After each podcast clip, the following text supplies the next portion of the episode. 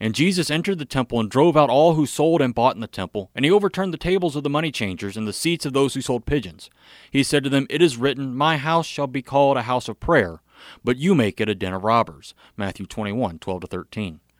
Jesus triumphantly enters Jerusalem and heads straight to the temple. He clears out the temple because it has gone from being a house of prayer into a den of robbers. Solomon built the temple so that the Israelites would have a place to praise God and pray to Him.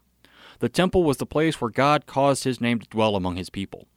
Instead of being adorned with helpful items for worshiping God, the temple had become a marketplace.